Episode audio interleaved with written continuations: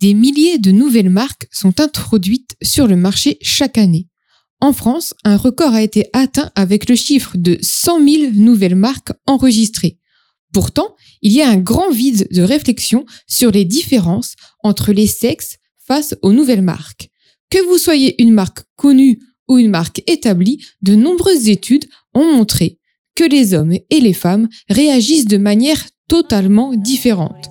Et si vous êtes en plein lancement d'une nouvelle marque, vous devriez vous poser sérieusement la question suivante. Les femmes sont-elles plus susceptibles d'acheter des marques inconnues que les hommes? Voyons donc dans cet épisode de la potion pourquoi les hommes et les femmes ne sont pas égaux dans leur comportement face aux marques. Alors dans cet épisode de la potion, nous allons donc voir quelles sont les forces et les faiblesses des marques connues et des marques inconnues, quelles sont les différences entre les sexes dans le comportement des consommateurs et finalement, que peut-on en conclure pour la stratégie des nouvelles marques? Alors avant de commencer, si vous aimez ce podcast, n'oubliez pas de vous abonner, ça permet d'améliorer le référencement de la potion et ainsi de faire découvrir notre émission à davantage de personnes chaque semaine. Super gentil. Alors, pourquoi faut-il prendre en compte le sexe des consommateurs lors du lancement d'une nouvelle marque? On ne sait pas vraiment en fait comment le fait de ne pas connaître une marque influence les réponses des femmes, par rapport aux hommes évidemment. Certains chercheurs disent que les hommes sont plus audacieux, confiants et désireux de chercher de nouvelles choses. Donc, on penserait qu'ils seraient mieux disposés que les femmes à accepter une marque inconnue. Mais il y a d'autres études qui montrent que les femmes sont plus confiantes, ouvertes à la nouveauté et à l'innovation, et qu'elles aiment chercher de nouvelles choses, ce qui devrait les rendre plus réceptives que les hommes aux marques inconnues.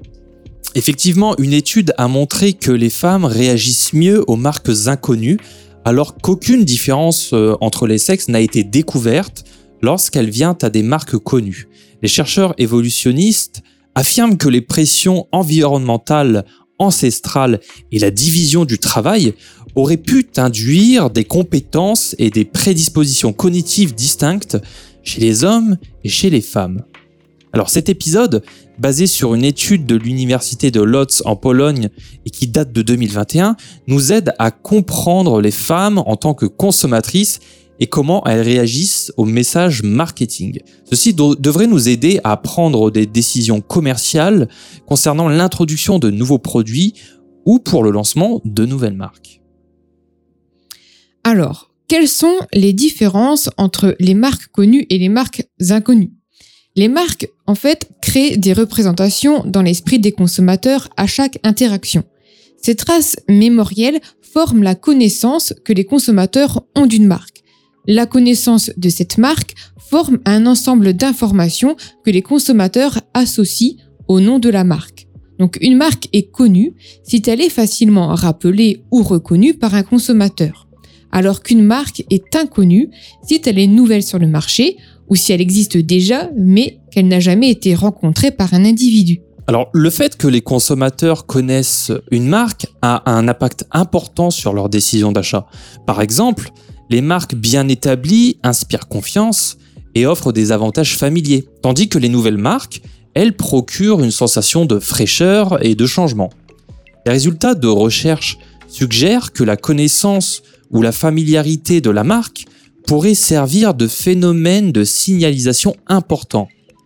La bonne réputation d'une marque, bien connue, peut par exemple diminuer la sensibilité des consommateurs au prix, euh, pourrait aussi inhiber les attitudes négatives, augmenter la crédibilité des allégations publicitaires, euh, contribuer aux perceptions de la qualité et produire au final des réponses moins négatives aux situations de crise liées aux produits ou à l'échec d'offres promotionnelles. Euh, les personnes qui connaissent déjà une marque et ses produits sont moins susceptibles d'être inquiets lorsqu'ils achètent en ligne. Cependant, une bonne connaissance de cette marque n'est pas toujours nécessaire. La méconnaissance peut parfois être bénéfique et offrir certains avantages commerciaux. Par exemple, on a observé que les nouveaux attributs d'un produit attirent l'attention et produisent des réponses positives. La familiarité, donc mesurée avec plus d'informations sur un objet, peut en fait conduire à moins de goût que la non-familiarité. Et les marques inconnues ne reçoivent pas toujours de moins bonnes évaluations que leurs homologues connus. Les marques de distributeurs moins connus profitent plus que les marques bien établies lorsqu'elles offrent des politiques de retour généreuses pour leurs produits, par exemple. Alors maintenant, ce qu'il faut savoir sur le sexe et sur le genre. Alors il y a au moins deux grandes façons d'aborder l'étude des différences entre hommes et femmes, euh, tout simplement en se basant sur le sexe ou sur le genre. C'est un sujet un peu touchy. le sexe euh, fait référence aux caractéristiques biologiques d'une personne, comme son apparence physique, ses fonctions physiologiques ou les processus hormonaux de son corps. En se basant sur le sexe, on étudierait par exemple comment les hommes, par rapport aux femmes, réagissent à certains stimuli et comment cela affecte leurs expressions faciales ou leurs réactions corporelles. Quant à lui, le genre est un terme plus large et il est souvent utilisé comme une interprétation socioculturelle du sexe biologique. Il dénote les rôles, les comportements et les identités socialement développées dans les spectres de la féminité et de la masculinité. En d'autres termes, le genre rend compte de toutes les significations sociales et culturelles que nous imposons aux faits biologiques. Par exemple, comment nous percevons une femme et ses fonctions dans une société. Ou aussi comment les hommes sont modélisés dans leurs messages publicitaires. Ou quels sont les modèles de consommation et les comportements d'achat parmi les personnes qui s'identifient comme étant des femmes. Alors, le terme sexe est plus souvent rencontré dans les textes scientifiques qui parlent de biologie, tandis que le terme genre est plus souvent utilisé dans les textes socio-psychologiques, donc comme de nombreuses études sur le marketing et la distribution. Euh, par exemple, euh, Darley et Luge en 2019, Friedman et Bruller en 2018, Edley euh, et Hall en 2016, Davis et Hall en 2017, enfin voilà. Mais de manière plus intéressante, Certains auteurs utilisent les deux termes de manière interchangeable. Donc ça, c'était le cas par exemple avec Meyers-Levy et Loken en 2015. Euh, car en fait, le sexe et le genre sont liés l'un à l'autre et sont souvent indissociables, mais pas nécessairement euh, dichotomiques. Donc par exemple, les gens peuvent apparaître physiquement comme des femmes, mais ils peuvent également présenter certaines caractéristiques masculines parce qu'ils portent une composition hormonale plus masculine. Donc c'est leur décision individuelle de se catégoriser comme une femme, un homme ou les deux. Et pour des raisons de simplicité cependant, on utilisera le genre plutôt que sexe, car elle vise à explorer comment les individus, donc qui s'identifient comme des femmes, des hommes ou les deux, adoptent leur rôle de consommation et comment ils réagissent aux offres infamilières. Tout ceci dit, quelles sont les différences entre les sexes dans le comportement des consommateurs. Donc faisons un petit retour sur les origines évolutives. Alors des chercheurs ont montré que les femmes et les hommes se comportent différemment en tant que consommateurs. Ils ont des modes de consommation différents et réagissent différemment aux stimuli du marketing et de la distribution. Les femmes, par exemple, suivent des stratégies de traitement plus complètes et élaborées tandis que les hommes sont plus sélectifs sur le plan cognitif. Les femmes traitent les publicités plus rapidement que les hommes.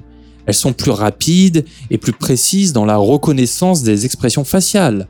Elles se souviennent mieux des informations liées au prix. Elles surpassent également les hommes dans la détection des représentations stéréotypées dans la publicité. Les clientes ont des motivations différentes. En somme, le sexe joue un rôle fondamental dans le marketing et la vente au détail, car il détermine le comportement des consommateurs. il y a beaucoup de différences entre les sexes dans le comportement des consommateurs. La psychologie évolutionniste est une des explications théoriques majeures de ce phénomène. En fait, les psychologues évolutionnistes supposent que le comportement humain a évolué pour maximiser la forme physique et l'avantage reproductif. Donc, en conséquence, la sélection naturelle favorise les traits qui offrent des avantages de survie et peuvent aider efficacement à faire face à l'environnement. Donc, la théorie de l'évolution explique que les hommes et les femmes ont développé des traits différents car ils ont été soumis à des pressions de sélection et à des défis environnementaux différents.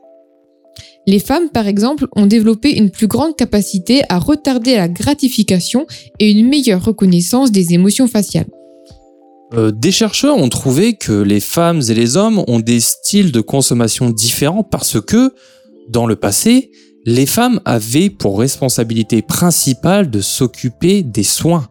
Cela leur a donné l'habitude de développer et d'entretenir des relations, ce qui explique pourquoi elles ont aujourd'hui tendance à privilégier les indices expérientiels, relationnels et hédoniques lorsqu'elles font euh, leurs courses. Les hommes, eux, se concentrent plutôt sur les objectifs et les fonctionnalités essentielles d'un produit. C'est bien plat tout ça. il y a quand même certaines différences entre les sexes euh, qui sont dérivées de la division du travail antérieur. ainsi, les hommes ont développé leurs compétences de navigation à longue distance, tandis que la cueillette de plantes a fourni aux femmes une mémoire spatiale et une cognition supérieure sur les emplacements proches. Donc, plus précisément, la recherche de plantes comestibles avait donné aux femmes certains avantages cognitifs dans la mémorisation de l'emplacement de divers objets, l'enregistrement des caractéristiques détaillées euh, d'un environnement inconnu et familier, une meilleure mémorisation et aussi une meilleure attention aux stimuli nouveaux ou inhabituels que les hommes.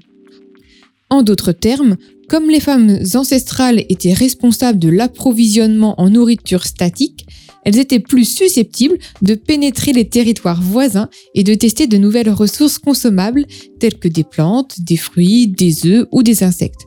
Et ces activités les ont aidées à développer des avantages considérables dans la mémoire spatiale et le comportement de recherche de variété. Et ces traits sont maintenant observables eh bien, chez les femmes d'aujourd'hui. Donc, par exemple, les études actuelles montrent que les femmes interrogées se souviennent mieux de divers points de repère que les hommes. ça, je peux en, je attester. Alors, de manière générale, euh, les arguments évolutifs suggèrent que les femmes devraient être plus ouvertes aux marques inconnues. Selon ces arguments, les femmes seraient plus enclines que les hommes à acheter des produits nouveaux et inconnus. Ceci est donc l'hypothèse de cette étude. Alors, quelle est l'influence du genre face à la fiabilité perçue des marques inconnues si les femmes sont donc plus susceptibles que les hommes d'acheter des marques inconnues, on peut se demander quels mécanismes cognitifs sous-tendent ces effets. Une explication possible est que les femmes ont évolué pour percevoir les ressources inconnues comme plus fiables que les hommes. En d'autres termes, compte tenu eh des pressions environnementales exercées sur les cueilleurs ancestraux pour qu'ils fournissent une nourriture statique suffisante et variée, les femmes pourraient avoir développé des prédispositions perceptives à accorder plus de confiance aux consommables d'origine inconnue. Pourtant, des recherches antérieures montrent déjà que les femmes contemporaines sont plus ouvertes à la nouveauté et aux innovations que les hommes. On peut citer Vilch Montero et Hall en 2018, euh, les femmes aiment explorer euh, les options aussi, ça c'est une étude de Mitchell et Walsh en 2004, et elles représentent donc plus, enfin en tout cas elles présentent plus de comportements de recherche de variété que les hommes. Ça c'est une étude de Durant et Arsena en 2015. Donc la fiabilité pourrait servir de mécanisme plausible derrière les effets des marques inconnues. La fiabilité perçue et la perception qu'un objet, par exemple une marque, soit capable de fournir des, affirmations ou des avantages impartiaux, valides et crédibles. C'est la mesure dans laquelle on perçoit quelque chose comme étant crédible et véridique. Une perception subjective de la fiabilité joue un rôle persuasif important dans le marketing et la vente au détail, car elle détermine si on agirait sur certains messages ou sur certaines offres. Si euh, les personnes ont confiance en une source, donc par exemple une personne qui fait de la publicité pour un produit, une marque ou euh, une personne qui recommande un produit en ligne, eh bien elles sont plus susceptibles d'accepter ce que cette source dit, de l'aimer et d'acheter ce qu'elle recommande. Donc la fiabilité est une chose qui peut influencer les attitudes et les intentions d'un chacun. D'après tout ce que nous avons abordé, euh, les femmes auraient tendance à avoir plus confiance envers les marques inconnues, ce qui pourrait les amener à avoir des réactions plus positives d'achat. Cela serait dû au fait que les femmes trouvent ces marques plus dignes de confiance.